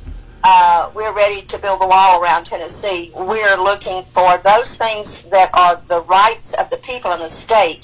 And the federal government has no authority in health care, and certainly the dictates that have come out of the Oval Office as we were taught to, as we were, as though we were errant children, that he was getting impatient with, uh, you know, that, that would be something to really infuriate you, except you know it's coming from a demented man and you almost feel guilty holding him accountable for anything. However, because he's not accountable does not he's does not mean he's not responsible. And as a people, we cannot, as, as much as we pity him or uh, have compassion on him, we cannot sit back and say, "Oh, gee, isn't it too bad he's he's torching our country?" No, we have a responsibility That's as right. citizens, and that has been what has been so good about all of this. There have been groups that have come together across this state, patriots, grassroots organizations, neighborhoods, and they are connected now. Uh, if I'd been able to get fiber to the premise all across the state, they'd be connected even better right now. But with the with the uh, ability we can to connect electronically, there are hundreds of thousands of people who know that this is our country. That what we do now in responding to this overreach from the federal government and from these international corporations, Keith, uh, when you get the big pharmacies, not your local pharmacists, but these uh, big box pharmacies, Mhm. big box stores, international uh, Kroger's even. I mean, when they come in and start dictating to people that they've got to take uh, a shot that is a personal choice. This is experimental. Experimental. Against FDA law to force anyone to have an experimental medical intervention. The Nuremberg Code from 1949. We know what happened with with uh, the Nazis and the Jewish population when you allow government to remove your very sovereignty as an individual and to force you to participate in any kind of medical intervention, that is wrong in caps. And even people who have chosen to take the shot, and that is a personal choice. But, and I said, you can have your choices, you can have your opinions, but you can't have your own facts. Hey, Janice, And the facts, yes. let me jump in here. Just you, you're doing great, and I hate to interrupt you, but let me direct you to something Melissa Schapiro said a minute ago, and she's talking about uh, the uh, immunity, no pun intended, from lawsuits. Melissa, if you're ready to jump in with that, I thought that was such an important point, I, and Janice is leading up to that. Yeah, yeah, I think so. When, um, you know, of course, when we were getting ready to have our son, and you know, Brad was encouraging me to just do my research on, you know, vaccinations and stuff like that. Um, when I started digging, there were a couple of things that really disturbed me. Um, and again, I'm not anti-vaccination. If, if that's what you feel is right for your family, please, please, please do that. This is just, we are pro-informed choice. And when I learned about the Vaccine Limited Liability Act from the 80s, um, it was shocking to me. So, you know, every other drug that is put on the market, if there's a problem with it, there can be class action lawsuits against it. We, we've heard that, you know, in the past. Um, but vaccine manufacturers are the only ones who are completely immune. You cannot sue them. And I can remember when, you know, the vaccine first started coming out, I would see on Facebook, you know, these memes saying, you know, in 10 years, when you hear on TV, if you had complications from the COVID vaccine, you know, call this lawyer number, but you can't. They are completely immune from prosecution. And when that came out in the 80s, well, what happened with child vaccinations in the 90s? They went through the roof. Uh-huh. Like when we uh-huh. were kids, I mean, I'm 43, Brad is as well. We had like five or six, maybe. now that's it's right. something like 65 doses before Yes. the age of five, and they are completely immune from prosecution if something goes wrong.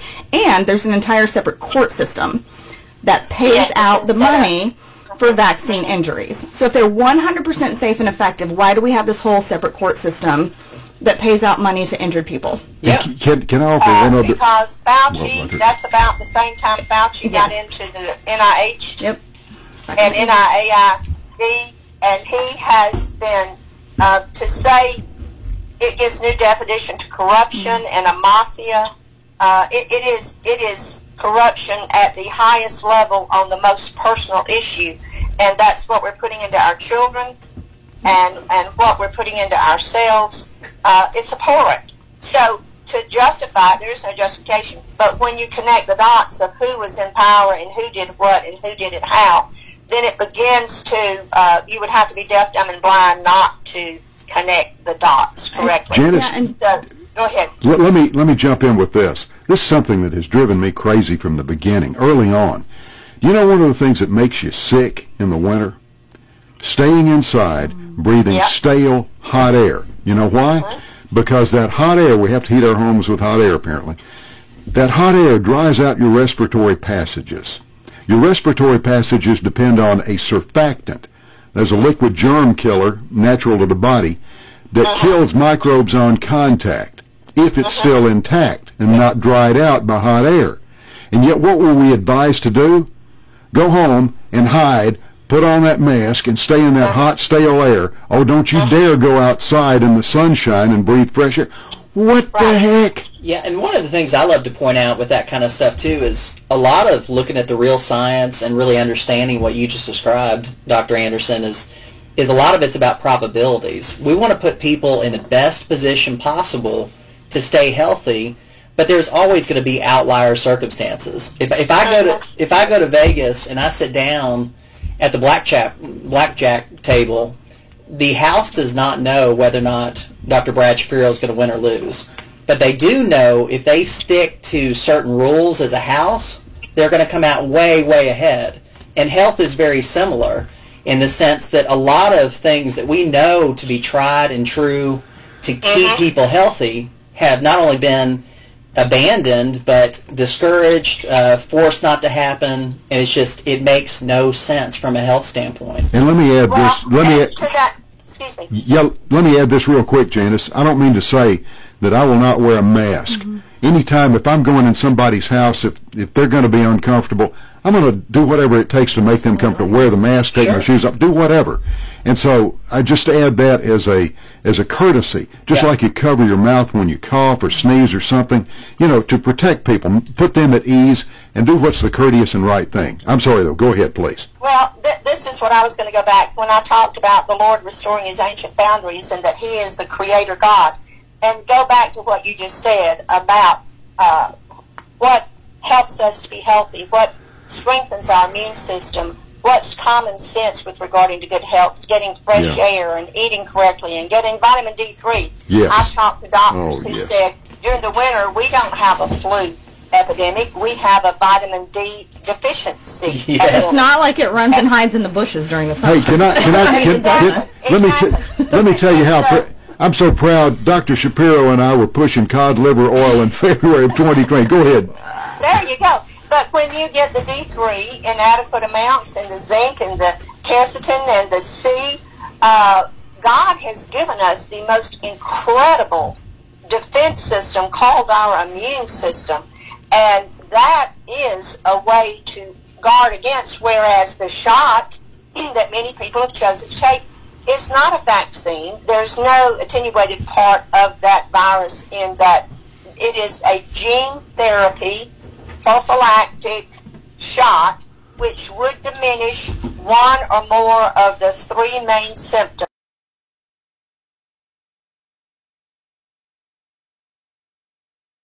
That has the messenger on it. And so all of that it is a choice. If you want to go that route, which we now found out last maybe five to six months, the shot in, in, as a prophylactic. But if you take your vitamins every day, you're increasing your immune system daily. And um, and it, and that's what we've done. We've taken our temperature before we've left home. We've taken our oxygen rate uh, daily. And if any of that were amiss, I wouldn't go out. I wouldn't go around people. And uh, Dr. Anderson, I agree with you about the mask, except my doctor told me in February of 2020, do not wear a mask, Janice. I have chronic bronchitis. He said, Janice, it can cause fungal pneumonia, bacterial pneumonia, and a mask other than an N95 against a virus is like putting up a chain link fence to keep out mosquitoes. Absolutely. Um, it's right on target. At best. And Absolutely. so I would say that, uh, so I haven't worn a mask. Um, I have, I'm trying to think, maybe once or twice, and I've gotten hate letters. I've gotten hate mail. Oh, and, yeah. and the, the point is there. Uh, I don't. I shouldn't have to wear a sign that says I'm under doctor's orders not to wear a mask. And and if I have a fever, if I had low oxygen levels, I wouldn't go out where anyone where I could dare transfer anything. And you have to be symptomatic in order to be contagious. And so all of the good science we're talking about and the medicine, I feel like if you wear a mask for optics purposes, uh, you just might not go to that person's home or not go to wherever that is, or if a business person says you've absolutely got to wear it, then you just don't go to that store. Hey. Because otherwise you're kind of contributing to the ignorance of adults. That's right. Hey, Janice, I, I got a question for you. So, in, in the state of Tennessee, and I, I don't think most people know this, and the only reason I know it is because when I was trying to help Manchester get a another hospital, and so I was an integral part of the application uh, because the state of Tennessee, actually the state government, controls the amount of hospital beds in the state of Tennessee. Is that correct? That is correct. It's called um, a, a need a, a, a CON. That's right. You you have to get uh, permission, and if they say that no, there's already adequate bed, beds in that area, then you can't have a certificate of need. You That's- can't have that con. Uh, and that's kind of ironic that it's called a con, don't you think? Yeah. but my but my question my question leading up to that is, uh, and like I said, we uh, before you joined, we were talking about everybody that's pushing this fear of this COVID has something to sell you. Uh, That's right. and That's now, but if you go to the actual Tennessee.gov w- website, and currently this was done uh, just as of today. So as a far available floor beds, hospital beds in the state of Tennessee, actually right now today, 9% of the beds are available. So that means uh-huh. 9% of the beds are empty. Now listen, that is of 970, which means that is how many the hospitals are staffed. Of the uh-huh. ones that are staffed, there's 9% available, but there is actually, on the certificate of need by the state government, there are 11,211 beds in the state of Tennessee. So that means that realistically, when you look at that, oh. about 80% of the beds that are on certificate of need are available should we need them. They're just they're just not staffed. And they're not staffed because there's not a real need for them. Now that's Exactly. all this data is coming off the state website. So available ICU beds, ten percent of the available ICU beds are empty right now, and that's out of two hundred and six. But on the certificate of need, there are actually 2,033 ICU beds in the state me of Tennessee. that they're playing with the numbers, Keith. Hey, hey, Janice, listen, you'll be happy Oh, to know. goodness. Se- Senator Bowling, you'll be happy to know that I have just fed into the shredder the hate letter that I was about to send you for not wearing your mask.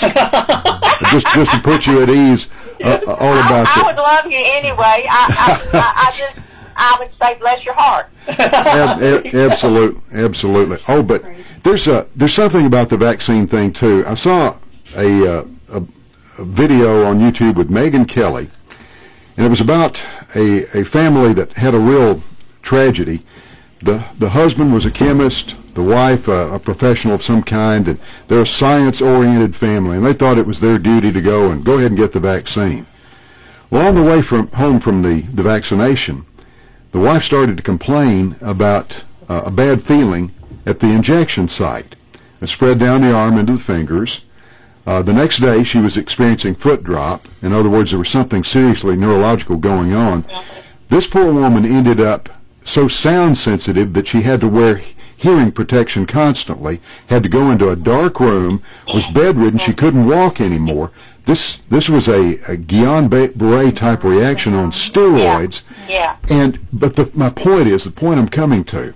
There are people that have been hurt by this vaccine mm-hmm. in numbers that would have absolutely stopped in its tracks vaccines that were being used like 20 years ago. Yes. That would have been end of story. Ten years ago. Now, Ten no, years ago. no. Well, actually, stopped this very one. Yeah, but now SARS. Yeah, but now look, anybody that wants to take the vaccine that feels like they need it, we still say you go for it. That's your decision. You pray about it. You talk to your doctor about it. You make your decision on that. That's right. And we don't want to take anybody.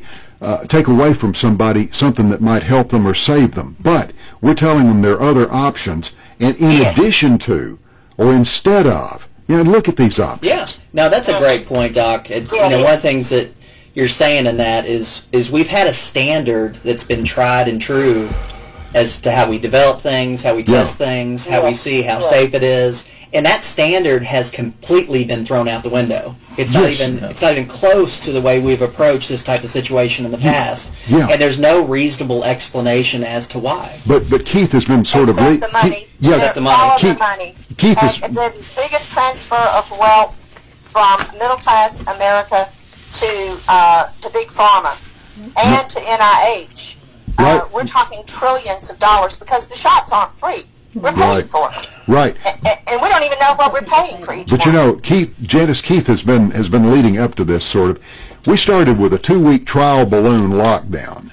Oh, we do this two week lockdown, we're going to be okay. This has turned into a two year uh, jaunt into, um, I guess, what you might call a medical martial law. You know, uh, an attempt at uh, at at real serious totalitarian type. Discrimination, tyranny. jeez. it's been tyranny and discrimination, not based on science, not based on medicine. Right. And those states that have been brave enough, um, and, and of course you think of Texas and Florida immediately, where they have uh, pushed back and rejected and said we're not doing that in this state. They actually are much better off than a lot of the states that have gone in total lockdown because you're also then suppressing your own immune system and decreasing your oxygenation when you wear the mask. Right on. And Stay inside, breathing the dry air. Right on. Uh, and let, let me ma- let me mention something else too, and that's a group of doctors called the FLCCC. Uh, Frontline doctors, yes. yes, yeah, with uh, alternatives on COVID. They've got some really heavy hitters. I mean, people well qualified, and the Association of American Physicians and Surgeons, a group Uh-huh. that you know that I met with once and, and know some of the people there. I'll tell you, they they have got alternatives. They have been terribly suppressed, unfairly suppressed, and in America, that's just not right.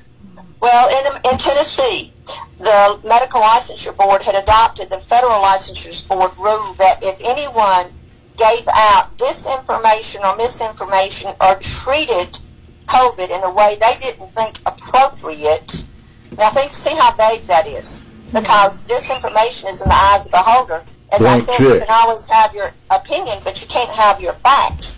And when you have facts that these frontline doctors have been treating patients, uh, you know, Fauci and others have treated no one during this time. But these people have actually gotten out there and immediately did what medical people had done forever. Looked at what's working, what's not working. Is there anything that's already FDA approved we could try?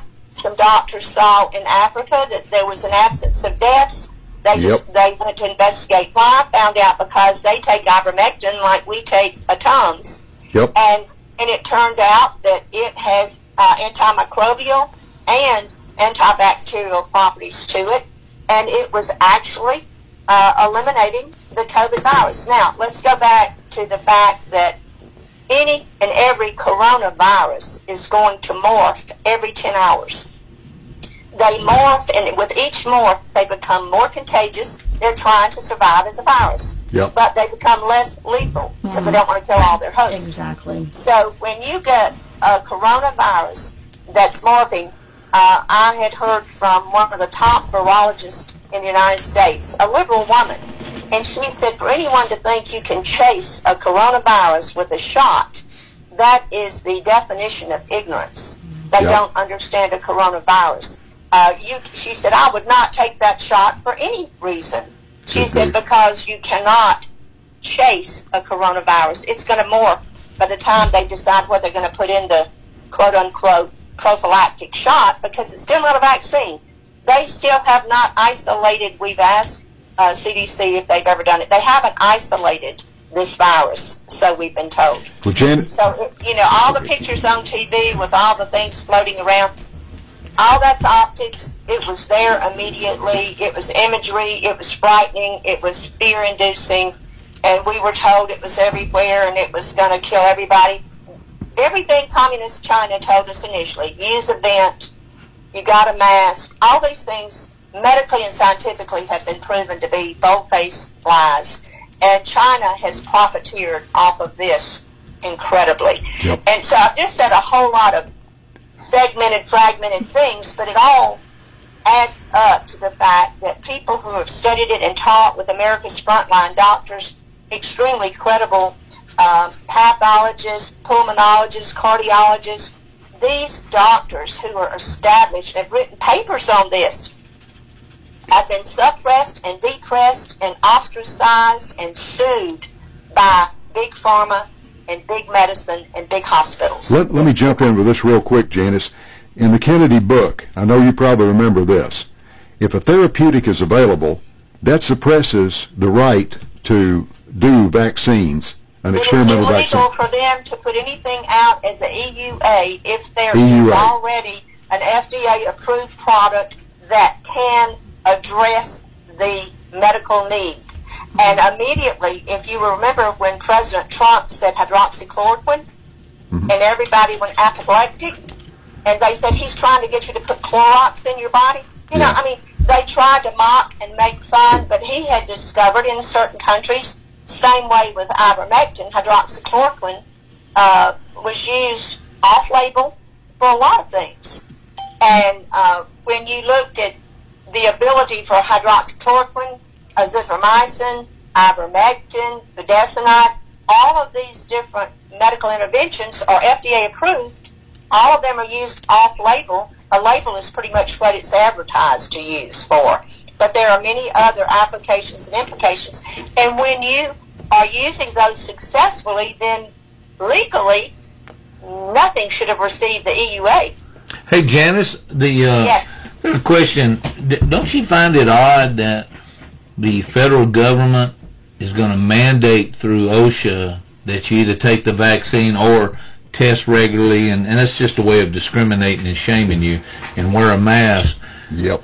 But if you do that, uh, do you realize that if you were to have somebody die of the vaccine, that also becomes a workplace death, and and you are you can be sued under workers' comp. That, that's So just he- heads you're they're winning and tails you're losing. yeah, that's right. It's just Yeah. crazy. It, Well, and you know, you know, the courts have already ruled that that's unconstitutional. Yeah. They cannot do that, and they greatly exceeded any authority that OSHA has uh, because they have no authority over medical interventions like this uh, that are things that are going to affect your body um, in, in very long-lasting ways. I mean, at the workforce, you can have to wear a hard hat. You can have to wear steel-toed shoes. You're comparing apples to oranges when you say that's equal to a shot that changes your DNA. Hey, but Janice, on those terms is in the future in, as far as legislation. So uh, Tennessee is one state that we actually have uh, our own OSHA, which is TOSHA, but we have but we have agreed to follow one of the federal guidelines. As legislators, are you are you guys uh, looking at uh, at putting something because you can actually separate from that federal OSHA uh, as You a can- state, correct? Well, you- you can. What you can do, you pre- you have to present your own plan that is uh, will accomplish the end goal. And our TOSHA, we have been working closely with them with GovOps, and they are definitely doing that, and they recognize what we think is correct in Tennessee. And I don't want to throw them under the bus, but these are Tennesseans Great, and right. and they do have some sense. And plain talk is easy understood. Great, so, great. Uh, we are we're you know separating to, and having to do it according to what the plan is in Tennessee. Uh, also, but that has already been shown, and there and he's already lost several court cases.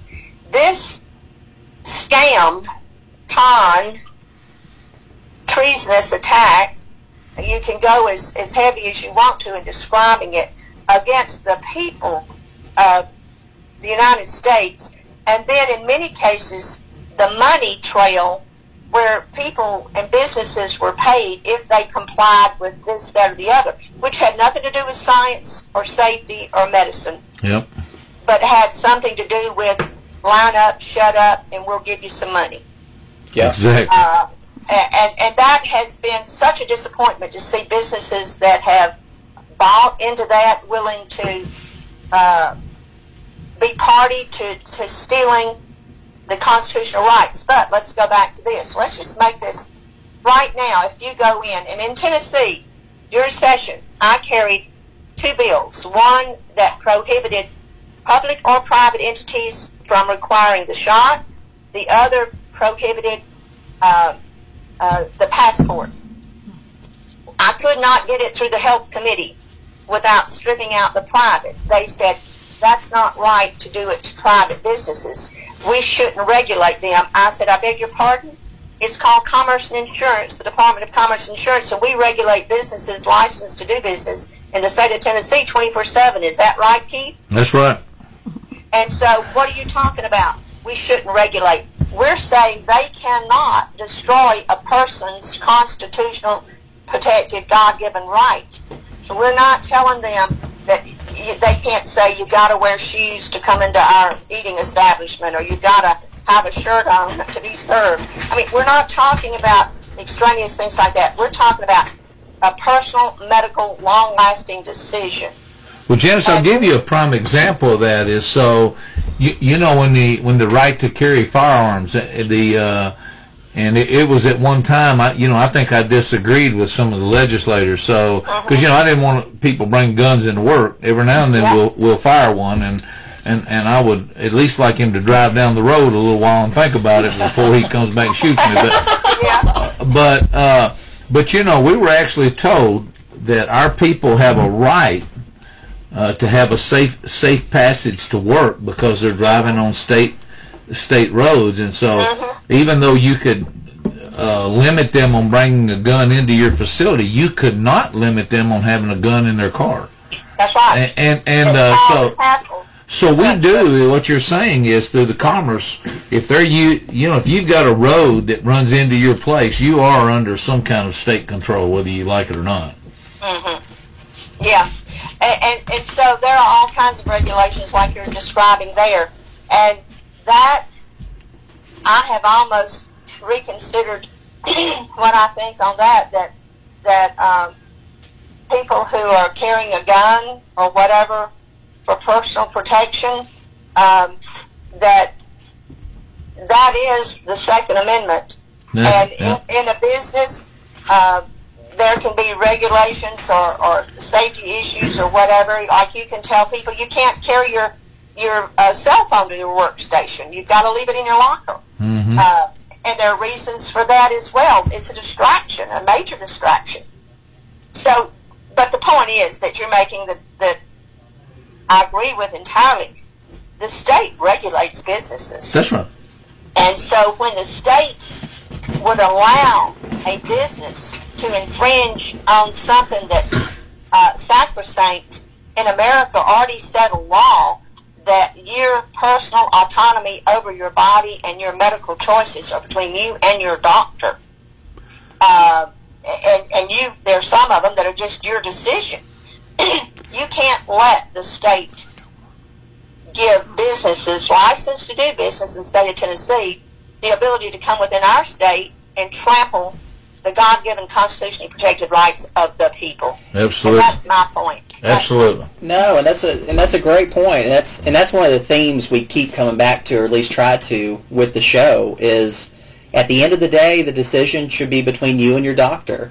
Um, at the end of the day, you know, if you want to take a vaccine, great. If you don't, that's okay too. But um, this idea of, of being forced to do something that's so personal and can lo- have a long-lasting effect, it should be your choice. To people who are just tuning in, let's remind them we're talking with Senator Janice Bowling. Yes. So she has she has the wherewithal and the background and she the position to to talk authoritatively on this, and we're sure glad to have her here with us. Yes. But I've got a dear friend, and he and I are in total disagreement on vaccine. He thinks Dr. Fauci is uh, the greatest thing that ever happened, and, and this sort of thing. And you know what? I love this guy, and I want everything. I want everything to go well for him. I want him to be able to make his own decisions. But this is one of the things where we kind of we kind of argue because we have had the the right to make those decisions threatened as you as we've talked previously, but I keep coming back to this: the mandates, the forced compliance, this sort of thing. That do- yeah, that does not work for everybody, Janice, because there's some people that will die from a vaccine that uh-huh. doesn't suit them, that is not uh-huh. right for them. And they're going to be forced to take that. That's a virtual death sentence for people who uh-huh. are highly allergic, perhaps, to the culture medium on which the vaccine or the product is developed. And so, anyway, I say that sort of abstractly because this may not be specific to the COVID vaccine, but there's a similarity there in that it is experimental, and in some of the bad reactions, incidentally, some of which have been suppressed. They're not talked about. The COVID vaccination, the vaccination reporting of the VAERS system. Yes. It's so cumbersome and it takes so long to do. The Oh, doctors yeah, have not even been joke. reporting. Yeah, that's They've not been reporting it. Yeah, What's a, hey Janice? Will, will you touch on some of the stories that you've heard? Um, you know, in regards to reporting adverse effects with the vaccine and some of the things that you've just you've some of the conversations you've had with different individuals. Um, I've had conversations on a regular basis with different individuals. There's a gentleman in Franklin County who um, took the shot because he needed to be a caregiver for his elderly mother, and that you know we were told you got to do it, you got to do it. And so this was before, this was early on, and and he was of an age where he was able to take it, you know, in those first groups that were taking it. Well, he uh, when he woke up three weeks later, um, he was in the hospital. Uh, he had had an anaphylactic shock to the Yeah. to the shot. As it turned out, after several weeks in the hospital, they determined that he had had SARS-CoV-1, and his immunity system was still robust and healthy from SARS-CoV-1 that came through what 17, 18 years ago. Imparting some immunity. And it, he had natural immunity, which we haven't even discussed in what we're saying. But if it were scientific and, and uh, medically inclined, people with natural immunity actually have an immunity. People who take the shot do not. And that's a, that's a great point. Real quick, Janice, I was just going to say, um, you know, just so people understand, historically, natural immunity has always been considered the gold standard. Yep. The So, gold standard. so when somebody develops a vaccine, their goal is to get as close to natural immunity as humanly possible Yes. because natural immunity is considered the best. But now what we're seeing is no natural immunity has no value. Let's get rid of it. Let's not talk about it. Uh, there's nothing uh, to it, and it's just again we've we've had this standard historically in the way we've approached these things that has just completely been thrown out the window. Dr. Schapiro, the standard, that was why a vaccination has an attenuated portion of that bacteria or that virus, and, and it, it gives you a mild case of that disease. It creates that natural immunity within your own body. That's what a vaccination was for. This shot is not that at all. Yes. It does not create anything that's robust or anything that's durable. It is a prophylactic gene therapy shot. And and so if that's what someone wants to take rather than taking other tried and proven prophylactics, ivermectin, some people have taken small doses of that on a monthly basis to build up their immunity. It helps. I'm not even sure how that works, but it helps build up the immunity. Mm-hmm. And I know a, a 90 year old fellow that said his hips and knees have never felt so better since, since he's been taking the ivermectin prophylactically to guard against COVID uh, because it has reduced any minute inflammation that has caused him joint pain, if you will.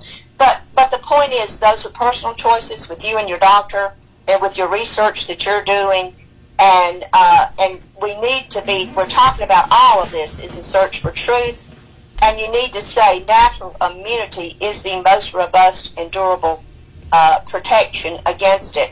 And when you've got the Fauci and others that are totally disregarding the significant herd immunity now in America because we all know many people who had it and survived it. We had know many people who relied on their immunity so that they had very mild cases when they did have it. But then we've heard the horror tales early on where they said, wait essentially to your lips turn blue, then we'll put you in a hospital, give you remdesivir, and put you on a vent. Hey, well, Jan- that that is a, a death warrant there. Absolutely. Hey, Janice. That's what killed my father, Redemsivir. Hey, Janice, I've got. Remdesivir, they told them in July of 2020, do not use remdesivir. We have found out the risk far outweigh the advantages. It is very dangerous. It can destroy the kidney, thereby shutting down all of your organs. Do not use remdesivir. And the doctor that's the father of the ventilator in America retired to New Hampshire. In April of 2020, he went down to New York to volunteer when everyone was doing what the communist Chinese said, they were putting everybody on a vent as a uh, a therapeutic. Vents are not therapeutic; they are last resort. Hey, Janice. Uh, so that one. Let me finish this one thing. About that doctor, when he went to New York, he immediately told them, "You are killing people with the vent." 85 to 95 percent of the people who died in New York, he said, died because of the vent, not from COVID. And all of that to say, we've learned, but they're not allowing in America doctors to practice medicine by giving their patients what they know will cure this coronavirus. Janice, the never-ending pandemic, the never-ending pandemic, the Fauci flu, as some call it. The uh-huh. reason, three words, mail-in ballots. Uh, Ma- Mail-in ballots. There's something very suspicious going on in our political system related to COVID, and so I just offer that as a as a Uh, little a lot of a little people gem. have said that's the ticket to corruption within the political. So my concern early on was that this was an asymmetrical, biological, psychological, economical, and political warfare launched on our country by communist China with the assistance, evidently, of the swamp. Would you say that again, please? I want to write that down. Please say that again. This was a biological, economic, psychological, political warfare, asymmetrical warfare from communist China to our country. And they had some facilitation and accommodation and collaboration, evidently, with NIH, which I'll say, I said the swamp, but let's just go ahead and say NIH, because this gain of function was funded with American tax dollars and Wuhan labs. Hey, a guy who worked for the CIA said, he said this is what you call a regime change. It is. It absolutely was intended to be. And I think, though, um, because it's not the uh, inclination of Americans to line up and shut up. And, Right. and so we do investigate things, and we do think because we are a government unique in the world with the government of the people, by the people, for the people. And this has gotten the people more engaged in government than they have been in a while, and it's good. That's a People- great point. It- That- it's- that may be know, a good side government- effect of Government's this. not a spectator sport. You've got to stay involved. Hey, Janice, do you, do you think there's a chance that there will ever be reparations against China?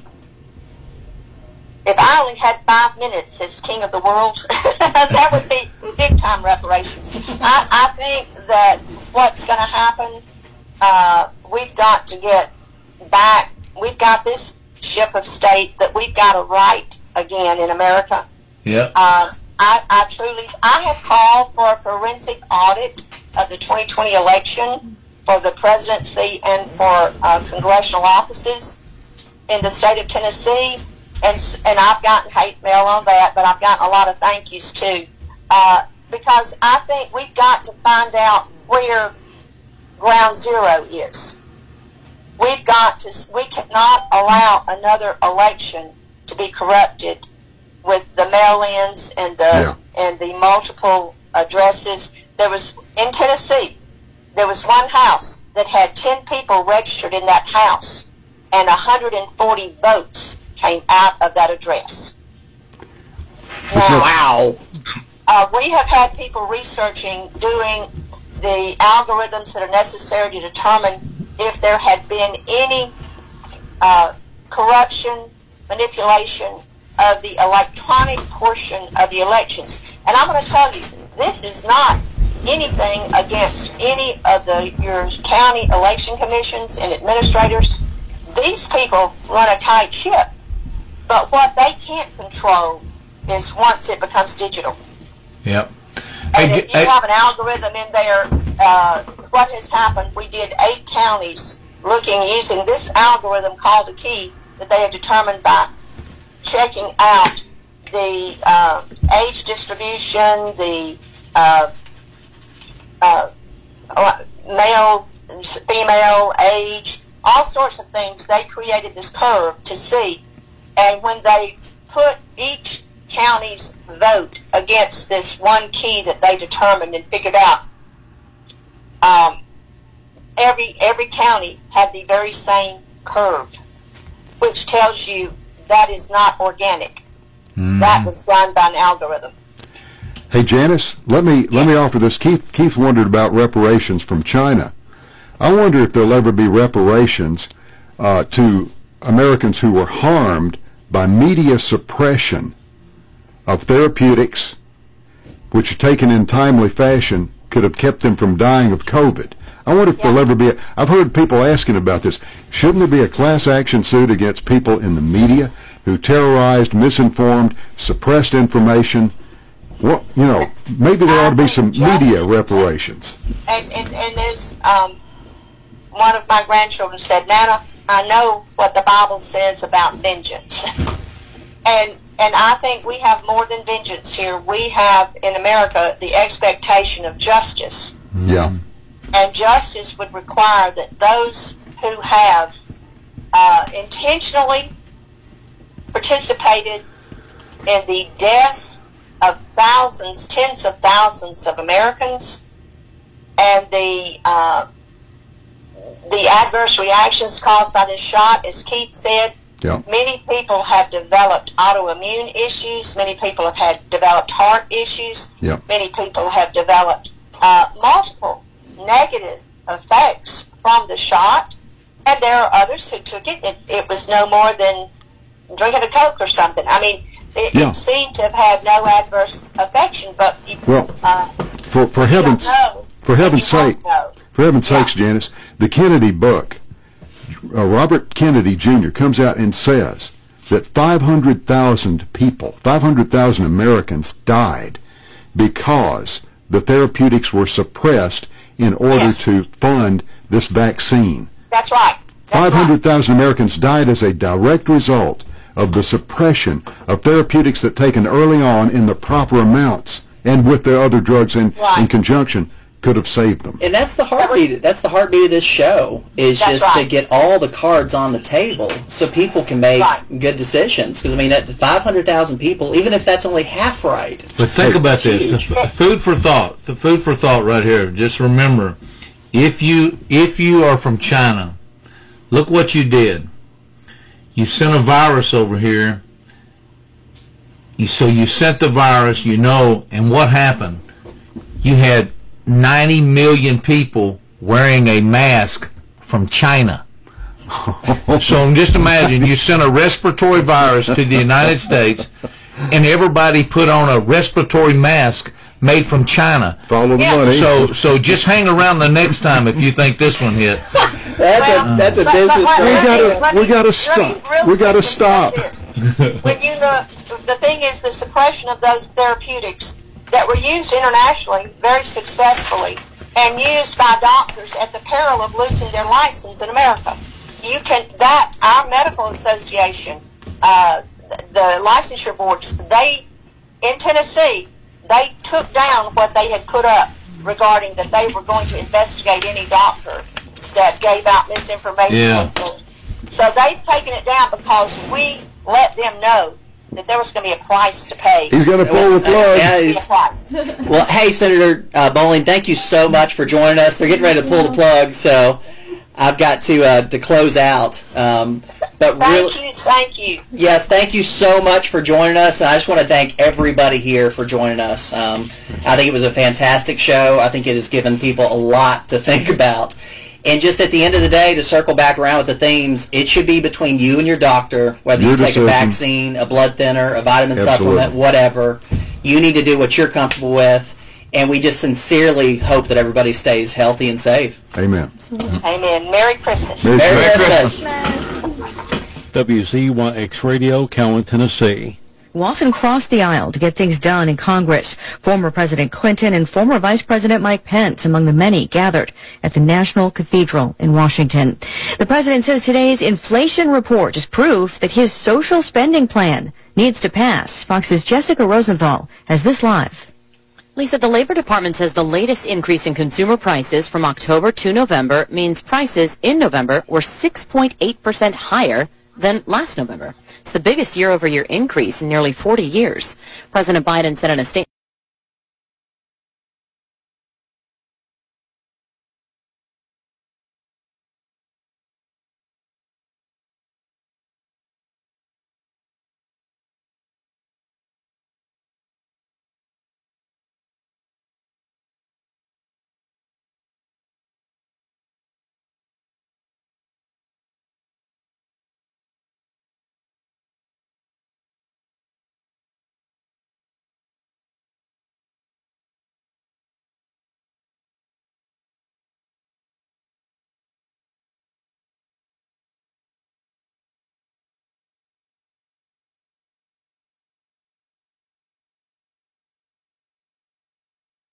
And nothing to within eight, and with a chance to tie in the closing second. Why are the doctors promoting this if, I mean, if, if there's a problem?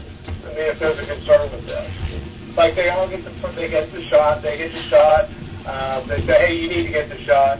But why, why is there such controversy about the shot? That's a great question. So why is there such controversy around the shot?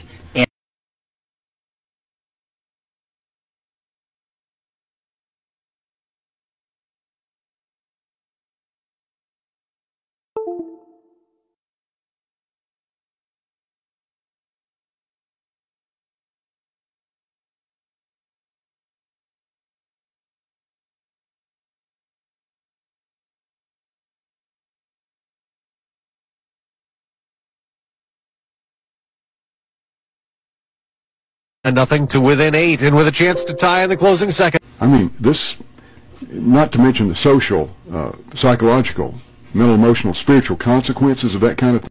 They got to wear it. then you just don't go to that store.